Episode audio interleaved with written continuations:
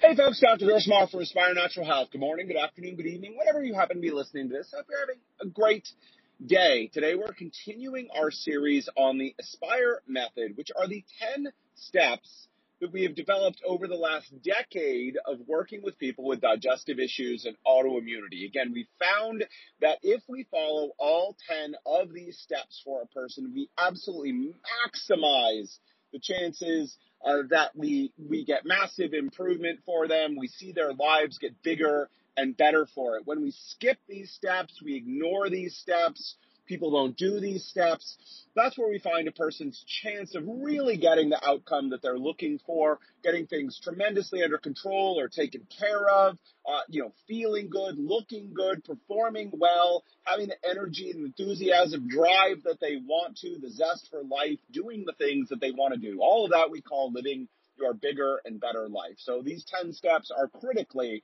important. So let's move on to step three today. We've covered some of the basics. Now we move on to one that is a little less common, that a lot of people don't think about, but is critically important. Are you ready for it? And it is establishing cycles of restoration. Cycles of restoration. What does that mean? So, in our society today, we tend to view ourselves and, and our society, right, our work life tends to view us like a machine. We talk about being more efficient, being more effective, wringing more out of life, you know, doing more with less. We want to be at our best every day, all the time. You know, one of the complaints I have against the biohacking community, or there's at least certain segments of it, is this notion that I want to be at like 120% uh, of, you know, effectiveness all of the time. I never want to have any down times or drops or dips in energy or mood or, or any of that, right? This idea that we can be like a machine and we can, we can adjust and tweak and fine tune ourselves so that we run at high efficiency all the time. Let me tell you some reality here. Unfortunately, right? We are not like that. We are not like that. You know, another analogy that we use here is you know, life is a marathon right? It is an endurance sport in a, in a good way. Like things always take longer than we think they're going to take. And even if we fall down, trip and fall on the marathon, the point is to get back up and keep going. That is all true. But it's important to understand when we're talking here about cycles of restoration that each of us is more like a sprinter than a marathoner. So let's kind of continue this analogy, see if this makes sense. So in a marathon, right, the goal is to run at a steady pace for as long as you possibly can. So you want to go as fast as you can, yes, but in the context that you've got 26 miles. And so if you just tear off, you know, one of the mistakes I'm told that amateurs make is they tear off the start line at an unsustainable pace. So they may jump out in front at the beginning, but then they quickly exhaust themselves and either have to drop out of the race because they're exhausted or you know fall way way way way way back because they have to cut their pace. It's not sustainable. So in a marathon yes the goal is to go fast but you must go sustainably fast right? So you can keep the pace up. Now in a sprint it's very different of course right? The goal is to go as fast as we possibly can but we know that we can't keep going that fast for very long. And so we're going to need to stop or slow down and recover. And so the human being, us, right, we are not built like a marathoner or like a, a computer where we can just fire it up and, and keep going and going and going. We have to engage in cycles of restoration. So what, what does that mean?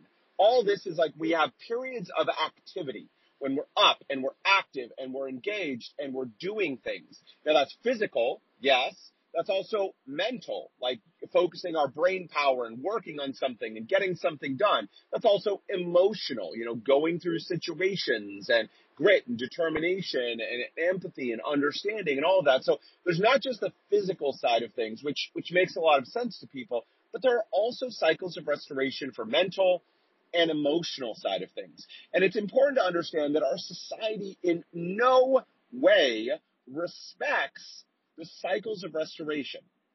we want to flatten it out so that we're always on. But the reality is that human beings don't work like that. We're, we're more like a wave or an up and down or a sprinter. All of these ideas. Again, we have periods of activity and we have periods of rest. Now, I think it, it makes sense physically, right? If you go out and you, you work out hard, you get tired and you need to rest and recover. And that makes sense to a lot of people. But where a lot of us fight this is more on the mental side. A lot of us have jobs that are more mental. We're sitting down and we know the very fact that we, we work hard and we're engaged, right? We're focused. Maybe we're being creative as well. And we know that we can keep up that activity for a certain period of time and then our focus, our attention, our creativity, all of these things begin to, to run down or wane.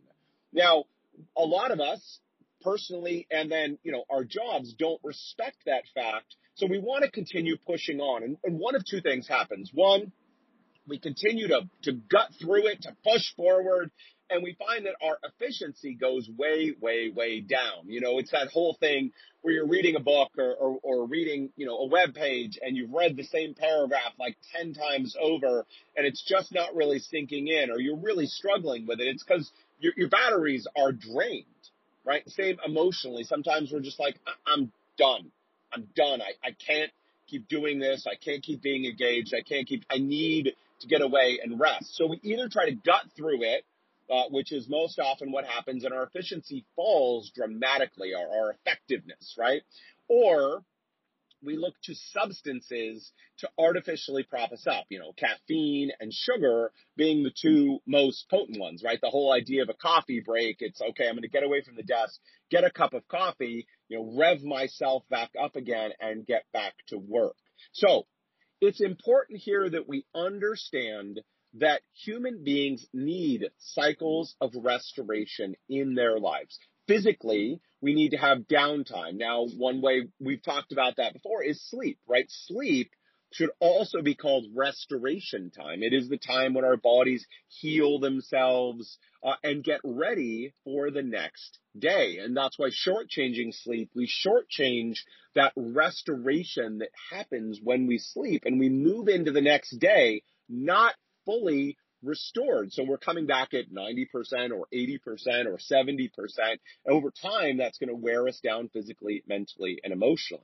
But it's also important to recognize mentally, we need downtime, right? We need periods where we get away from the thing, you know, eh, like again, right? Um, I'm sure you've had this experience. You're working on something and it's like you've hit a brick wall and you just can't move forward and you can keep pounding your head against that brick wall trying to move forward but you've noticed that when you take some time away so for some of us that is you know going to the gym going to hang out with friends relaxing watching a show playing games taking a vacation whatever it is when we get away from that thing that we're working on often boom an insight happens or we go back to it and pick it up again, and suddenly with fresh eyes, we're like, oh, this is what I need to do, or we see our efficiency skyrocket, right? So that is taking a mental restoration break.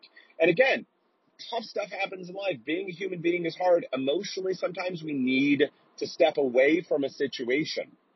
We need to go vent to a friend. We need to get away from the situation. Whatever the case might be, take some downtime and find that we restore ourselves emotionally. Now, this is a really hard one for people. So, physical, mental, and emotional cycles of restoration, recognizing one, we're not machines. We need to have periods of activity followed by periods of downtime. We cannot just be on all the time and no supplement, no medication, no super biohacking routine is going to change that about human beings unless you're you know downloaded into a computer or or a robot body or something right? Nothing is going to change that. We are fundamentally human beings. First and foremost we need to accept that we need cycles of downtime. Second we need to accept that our society does not value this does not value this right work, it's all about the hustle and you've got to hustle and do more with less and get it done. And, you know, rest is for wimps and I'll sleep when I die and all of these things that we hear and they're just wrong. We need to just accept we are not bad. We are not lazy. We are not broken. uh, you know, something is not wrong with us that we need cycles of restoration. We need downtime in our lives. The, the hustle people are just absolutely wrong. And studies show that we are more effective, more efficient.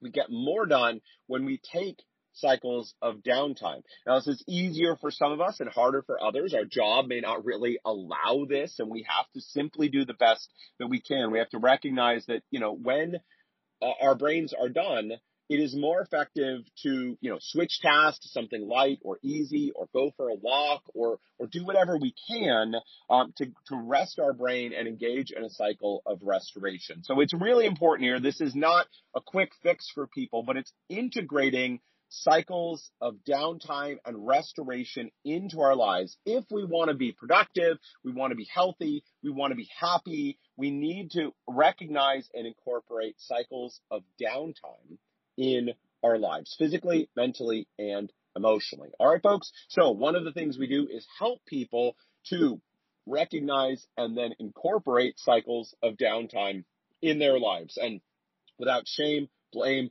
or guilt, especially if we are more, if you're like me and you're more a type A perfectionistic person, the cycles of downtime can be really challenging and really hard, but it is one of the key components of dealing, healing, and dealing with digestive issues and autoimmune disease. All right, folks, that is it for me today. Listen, your next step is to go and grab my book. It is a bestseller and it is a result of over 10 years of working with people with digestive issues and autoimmunity, literally tens of thousands of hours spent on study and education, and again, literally hundreds of thousands of dollars spent on that education. I distill that all down for you to the principles of health and the principles of disease. We've had people tell us that by reading the book, it has cleared things up for them, made things so much more understandable and clear. They know what's going on. They know what they need to do. And by putting that information into practice in their lives, they've transformed their lives. So what you need to do next is go to aspirenaturalhealth.com slash book. That's aspirenaturalhealth.com slash book. Aspire as in A-S-P-I-R-E, aspirenaturalhealth.com slash book. All right, folks, until next time, take care.